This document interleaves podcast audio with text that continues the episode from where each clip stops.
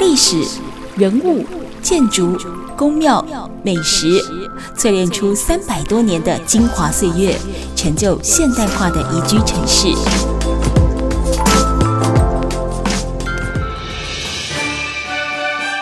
走进台中故事馆，处处有惊喜，句句有故事。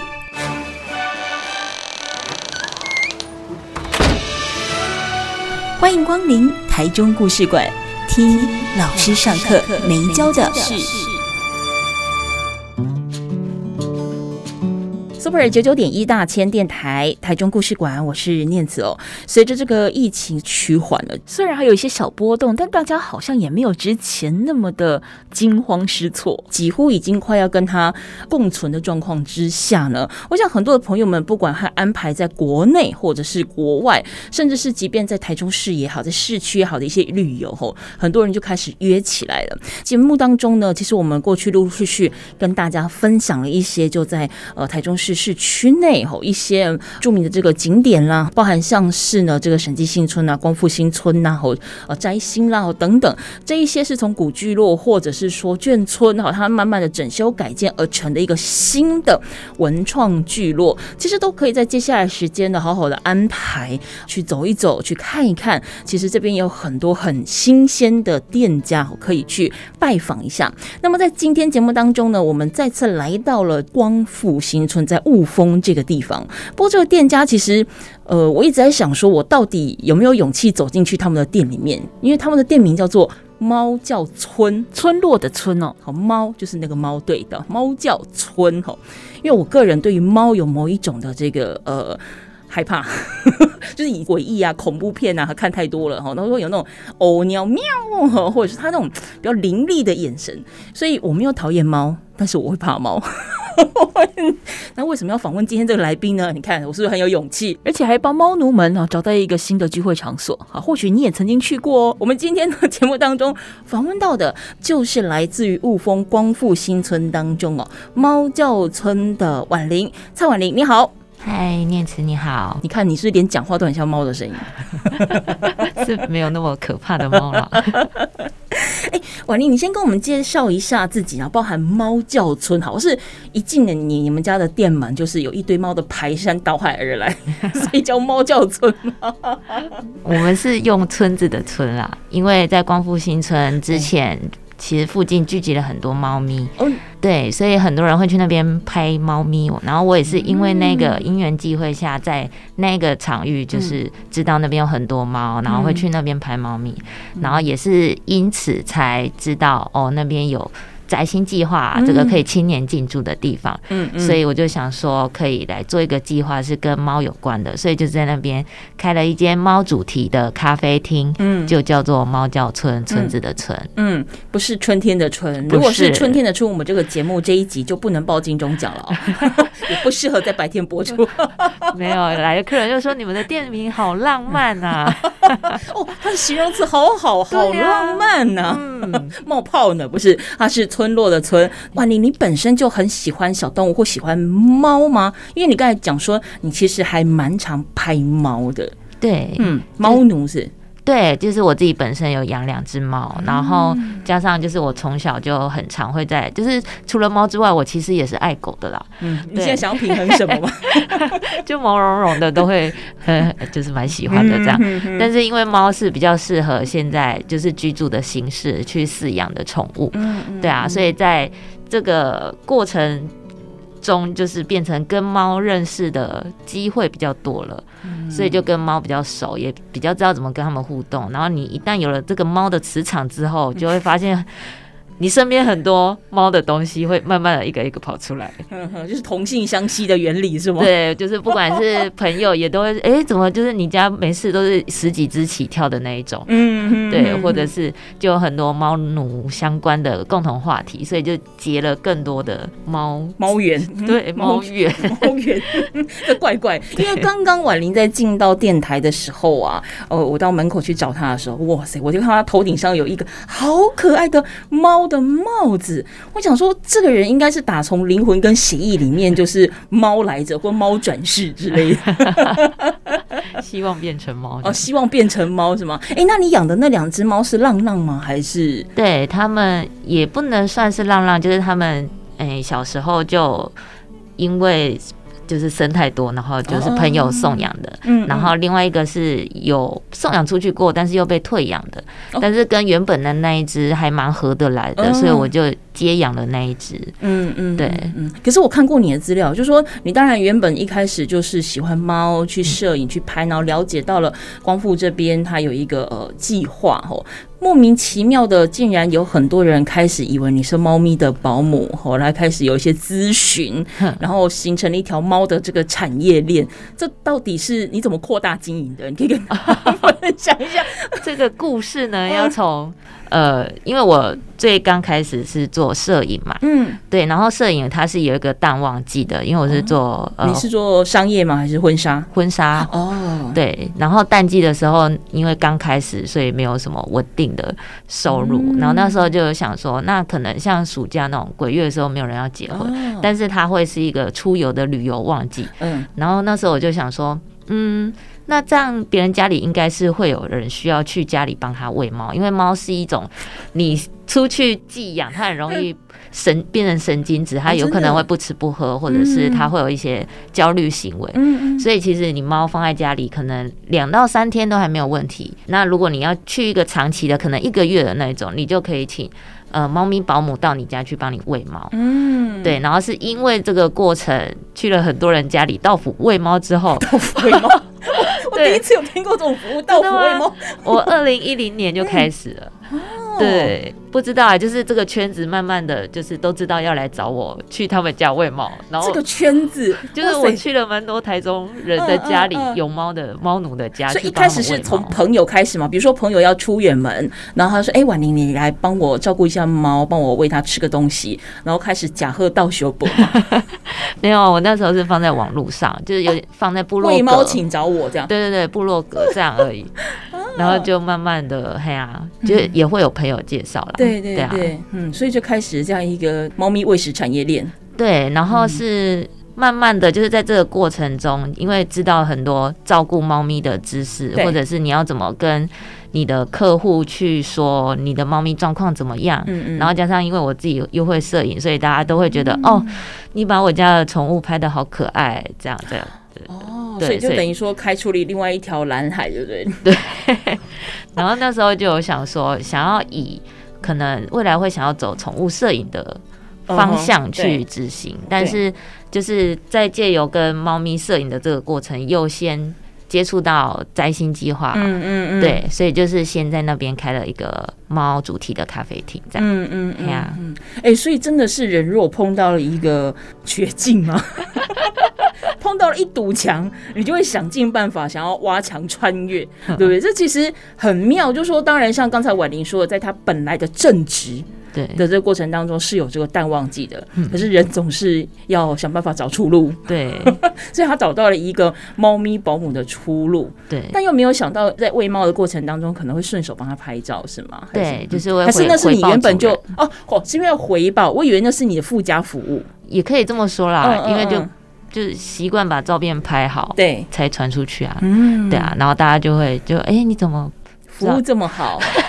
真的是假货到手不？对啊，就是他们会收到漂亮的照片。嗯嗯嗯嗯嗯。好，台中故事馆，我们今天节目现场访问到的是猫叫村的婉玲蔡婉玲哦。待会下个阶段回来，我们再继续请婉玲来分享，哎，如何呢？从一个猫咪产业链，从一个婚纱摄影师。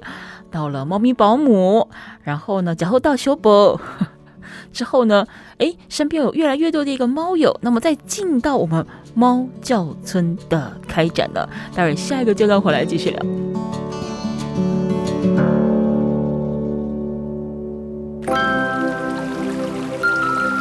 历史、人物、建筑、宫庙、美食。淬炼出三百多年的精华岁月，成就现代化的宜居城市。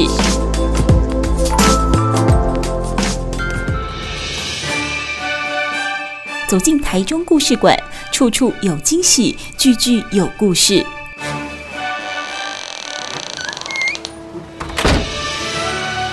欢迎光临台中故事馆。听老师上课没教的事。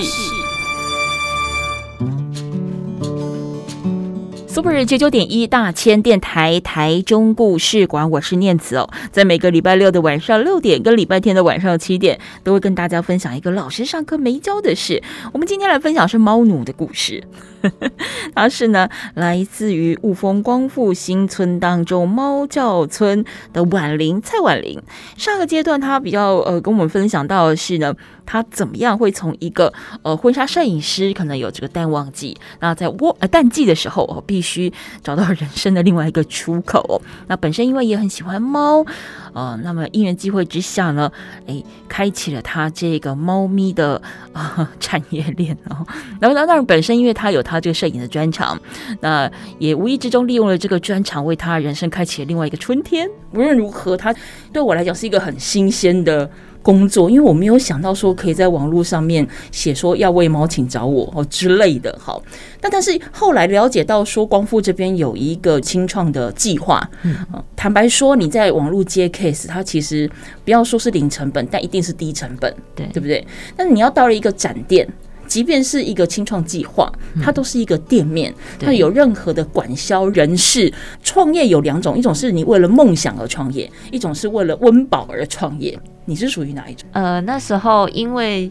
附近有很多浪猫嘛，然后那时候其实很直接的，只有想说，想要有一点像社会企业的那种方式，就是可以帮忙照顾那边的猫咪，或者是亲人的，我们就可以把它做送养，就是透过一个空间，然后让大家来认识猫，然后你可能跟这只猫接触了之后，你也觉得跟它蛮有缘，你就可以把它带回家。哇，你一下子把规格抬这么高，社会企业，哇塞，没有，就是小小小的那个店面，小小的，因为就是有其他的像浪。让别哭这种的中途餐厅，我就觉得他们是做的很好的一个榜样。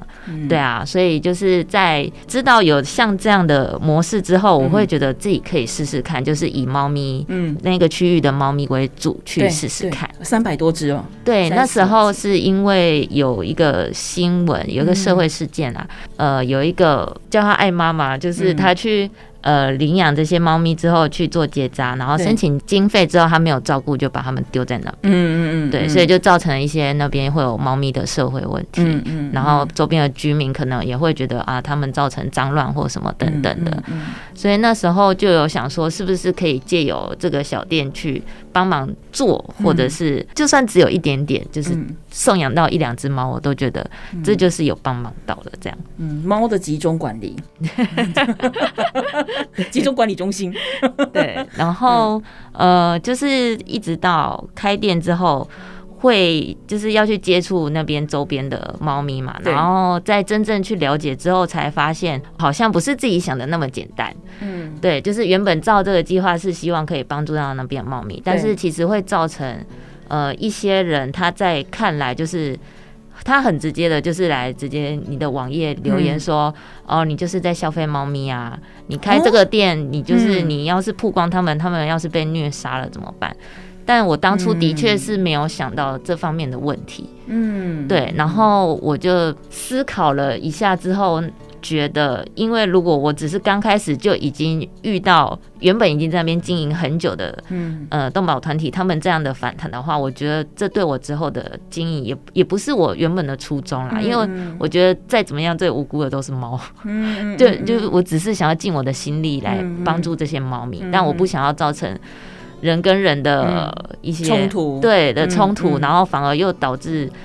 其他更多的问题，嗯嗯，对。可是婉玲，我比较好奇，因为这部分我比较不懂。那边原本就已经有可能三百、四百只的流浪猫了，哦。那当初你的起心动念就是希望说，你可以成为一个中介站，哦，想办法让他们找到一个稳定的家。可是如果你没有介入做这件事情的话，其实动保团体所担心的，他们可能会被虐待，或可能会遭遇什么不好的情形，它其实依旧会发生。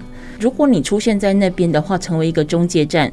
外界的人知道说，这边有一个人或有一个单位在关心他们，这样没有办法减低他们受伤害的程度，是吗？这我不太懂。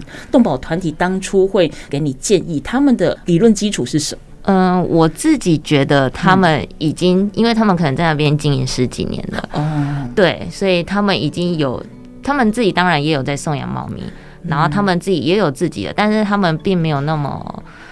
对外很明确的公开他们在送养猫，或者是他们的环境是怎么样。嗯，啊，我是觉得这个东西你要是公开透明，我觉得大家都很愿意一起来处理帮忙的。嗯嗯，对。但是就是因为他们啊，我知道了，你抢了人家的生意。我现在听懂了，我我现在完全听懂了。对，我我觉得自己当初感觉起来比较是那个样子。嗯，对啊。然后因为那一那一边的猫的聚落其实范围很大。哦，对。对，然后他们可能一整个就是要我自己一个人去喂那么大范围的猫，可能也不可能。嗯、对，嗯、但我比较希望是以合作的方式，嗯，所以是之后动保处有来接洽，就是说，哦、就是我们可以当一个驻点，然后协助动保处帮忙送养猫，嗯，对，这样就。比较是一个正式的管道，然后也是有签约、有公文的，嗯嗯，对，就是送养这只猫好，送养出去，那就是我们做一个认养同意书，这样就 OK 了。哦，对，就等于有点像是动保处的服务站了，对对不对？你们就不会被落入抢生意的那个范畴里面，对，就比较不会一直被攻击这样。嗯嗯嗯，嗯，所以其实呃，猫叫村其实，在一开始你最初的这个想象哦，以及你刚才提到说初期你在执行的这个内容。当中，比如说你单纯的就希望说能够帮忙，能够呃送养一只是一只，能够减少当地的猫社会问题。对，他你的起心动念是这个样子，可是到后来当然也有跟动保处的合作，可是到此为止啊，你对猫叫村的概念，或者是说你的想象跟你的目标，嗯，还是只有停留在。中继站而已嘛，还是说其实你有自己不同阶段的规划？比如说我可能初期当中继站，我中程的目标是什么？我远程的目标，我希望它可以变成什么样子？嗯，就是因为在有这个转变之后，嗯、所以我就是把自己变成比较像是，就是我们也有中途的这个服务，嗯、但是我们其他就是更着重在人与猫的连接这部分，嗯、就是你一进来你可以。清楚的感觉到很多猫咪的元素的文创商品，然后再来就是我们有猫咪毛色的特调，就是像泰式奶茶，我们是做成橘猫虎斑的，是给人喝的，然后或者 是我吓一跳，哎你怎么知道我的问题？说啊，这是 很多人会有这个疑问，对，然后或者是猫掌蛋糕，就是看起来。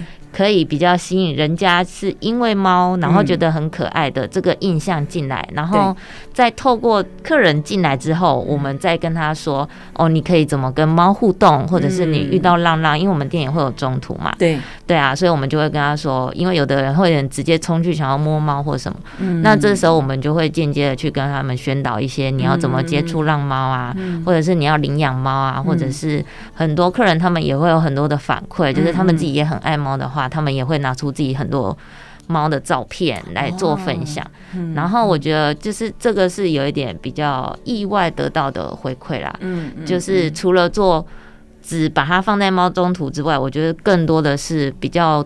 温暖的那个部分，因为如果你一直放在猫中途，嗯、然后社会问题的话，嗯、其实那个压力其实会蛮大的。嗯嗯嗯，因为听到目前为止，我觉得呃，猫叫村的初期比较有点像是为了理想跟梦想而来，你期待能够创造一个人猫共和的环境。好，但是我们必须在讲说，经营跟创业这件事情，它其实还是回归现实面，是爱情跟面包。对，你到底是要爱情还是要面包？有没有可能爱情跟面包同时都有，我想这其实是考验经营者的智慧。好，我们待会下个阶段回来再请教婉玲。当我今天投入了摘星计划，好，那我驻点进驻到了光复新村，好，那我开始从原本的倡议，我们讲可能是想倡议，或者是做一个友善环境，到后来开始变成了有一个呃小餐厅，我是可以多一点跟人交流的地方。那我刚才也问了婉玲，你这是已经续约第二次了，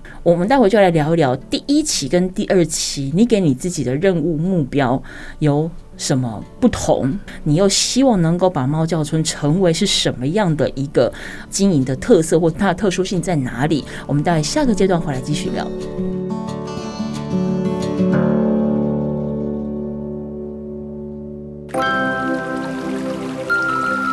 历史、人物、建筑、宫庙、美食，淬炼出三百多年的精华岁月，成就现代化的宜居城市。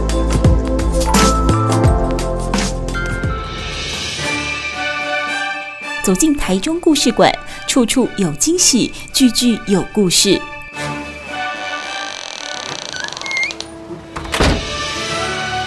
欢迎光临台中故事馆，听老师上课没教的事。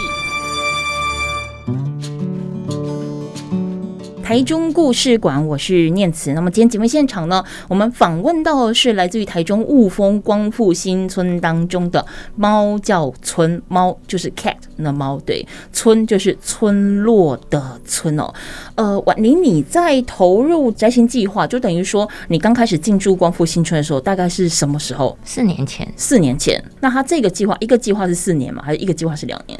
一个计划是四年，然后你。再续留的话是最多两年，所以总共是六年的时间。呃，因为你有这样的一个梦想，那刚好也碰上有这个计划，哎，你觉得好像可以试试看，所以我就进来了。我比较好奇的是说，在第一个四年的时候，你花了多少的时间让它成型，成为你心目中你想要的猫叫村？嗯、呃，成型的话大概一年，嗯，然后真正比较有收入的时候是第二年。嗯、OK。嗯，我第二年就开始可以有一些收入，是损益两平嘛？有赚了，有赚了。嗯嗯嗯嗯。那当我们一开始展店的时候，一定是先让它损益两平嘛，至少我们可以持续下去嘛。那当你开始有赚的时候，你有没有在为猫叫村去规划不同阶段的任务？因为我没有试过咖啡厅的这种形态，因为我自己最开始的创业就是以接案摄影的方式为主，现在还是。现在也还有摄影，嗯，对，然后以店面的形式，就是比较商业的形态去经营的，就是猫尿村开始。对，其实那个时候什么都不懂。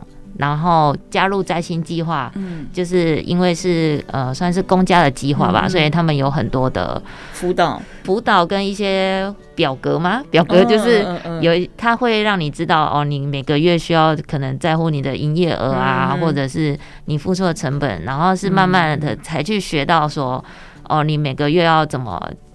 透过这些数字，然后再去看到你之后要怎么规划，嗯，有些营运管销的基本的知识了。对，比较是在这这四年内才比较慢慢的去理解到，哦，可以透过这些这样慢慢的营运，然后再去规划到未来。嗯，所以大概是这四年中间慢慢是边走边调整，然后才调整到现在的样子。嗯嗯，然后因为再续约就剩两年嘛。所以两年的这个规划就比较像是把它转到下一个。呃，下一个位置，或者是不管实体或者是虚拟的，嗯，就比较会是规划在这方面这样。嗯，嗯，所以猫叫村其实算是你的创业初登场，对不对？在此之前，其实你因为也是摄影为主要的工作，对，所以基本上摄影就是有，因为又是婚纱摄影，对，那就是有 case 来就拍，对，或那可能他也是在网络上面，不一定要有实体店面，嗯，你就可以接案了，没错。所以在实体的管销当中，这个真的对你来讲是第一次，没错，很难吗？哦，我觉得比接 case 难，因为 case 就是一翻两瞪眼，我们约好这个人事实地物，你要拍什么风格，地点在哪里，走吧，Go。对，然后因为实体就变成很多因素，你一定要在那里开店嘛，对对，然后如果没有在那边的话，你就要请人，这是会有人力管销，然后你产品要放什么新的东西，你要怎么吸引人，你要怎么行销，对，所以是一个更大区块的东西，嗯，对，那我也觉得这都是一些蛮棒的养分。嗯，然后就是从刚开始什么都不知道，然后到这四年比较知道怎么去经营一家店了。嗯嗯，对啊，然后到呃未来两年可能会有的规划，就比较会像是往先往如果没有找到实体的店面的话，就比较会是往线上的方向去走。嗯，有可能就是走回原本的猫保姆，因为有了实体店面就不可能。再去做其他的，去做到府那些，所以有可能回到猫保姆，或者是做宠物摄影。嗯哼，对，我很好奇，哎，猫对于你的魅力是什么？因为我觉得你现在已经就是人猫合一，就是所以我觉得在对对对对对，在你身上已经闻到猫的味道，是猫味。对，这它的他对你的魅力是什么？当然你也说你喜欢狗狗嘛，嗯，可是会以一个猫为主题的店，甚至你去为它设想这么多，哎、欸，一个接案的摄影师到你要去开店，但开店的主要的内容又不是你原本摄影的本业，所以很多东西你是打掉重练，你要从零开始的。对，为什么这么爱猫啊？呃，猫就是还是他曾经救过你，猫报恩 是我报恩，你报对对，你报恩。嗯，对，嗯，就是它可能本来的形象就还蛮讨喜的，毛毛毛茸茸这样。嗯、我知道蛮多人其实会蛮怕猫的，主要的那个形象就是，或者他会那个，就是我，就是有点像那种鬼片，就是它是比较阴森的那一种。但其实就是可能我遇到的猫都比较憨吧。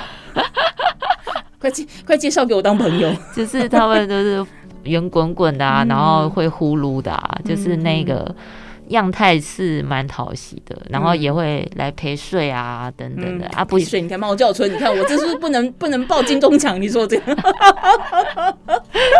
对啊，所以就是比较像是自己遇到的猫都还蛮吸引人的那种样貌，嗯，对。然后我发现喜欢猫的人可能会有一个特定的。样子，然后那个样子可能因为跟我也蛮类似，所以我比较可以去理解他们，所以我才比较知道我这家店要跟大家说什么，或者是要怎么直接吸引到嗯。一样喜欢猫的人。嗯嗯嗯。你刚才有提到，就是说，因为光复新村现在其实还是存在所谓流浪猫的问题哦，你的店也会有一些呃浪浪啊，他们就是当自己家一样，嗯，来来去去，是这样子吗？哎、欸，没有啦，没有来来去去啊。就像我说，因为我们现在就是以店里的猫为主，嗯嗯，然后因为店面不大很小，所以通常我们一次就是送养一或者是两只，嗯，对，然后再就是跟动保处配合，或者是自己的呃亲友们有救援到的，就会在店里。先养这样子，对，就是中途，嗯哼，对啊，然后也帮忙送养这样，嗯哼。那可是因为不管是说像你刚才讲朋友发现的，或动保处这边的，又或是你自己可能呃把它带回你的家里面，带回你的店里面救援到的。当然，我们很理想化的是说，希望能够缩短这些浪浪跟人的距离，然后也提高他们的送养率，维持他们的稳定性跟安全。可是不得不说，其实不管是狗或猫就是跟人一样，你你也是独居在外久了，流浪在外久了，其实它的一些社会化的习性，它没有那么快可以融入猫的群体或者是人的群体，但是你又在店里面希望能够创造这样的氛围，所以你怎么样去让他们成为是你店里面的亮点，而不是负担？因为有些时候他们如果社会化不足，或者是流浪太久，他们没有办法那么快融入你们的时候，怎么办？如果是它本身就已经不太亲人的猫咪，嗯，我们基本上不会收，因为我们知道它可能会造成更多的问题。它可能一进到新的环境，它会直接想要找窗破窗，对，它可能就直接跑走了。对，那这时候我们可能也很难跟呃领养人，可能也很难跟我们交代啊。那我们也很难去说对方怎么样。对啊，所以像这种反而也有可能直接造成猫咪的压力。所以，我们通常会选择它是未来有机会是可以跟人共居。所以，我会觉得猫它其实是比较像室友的关系。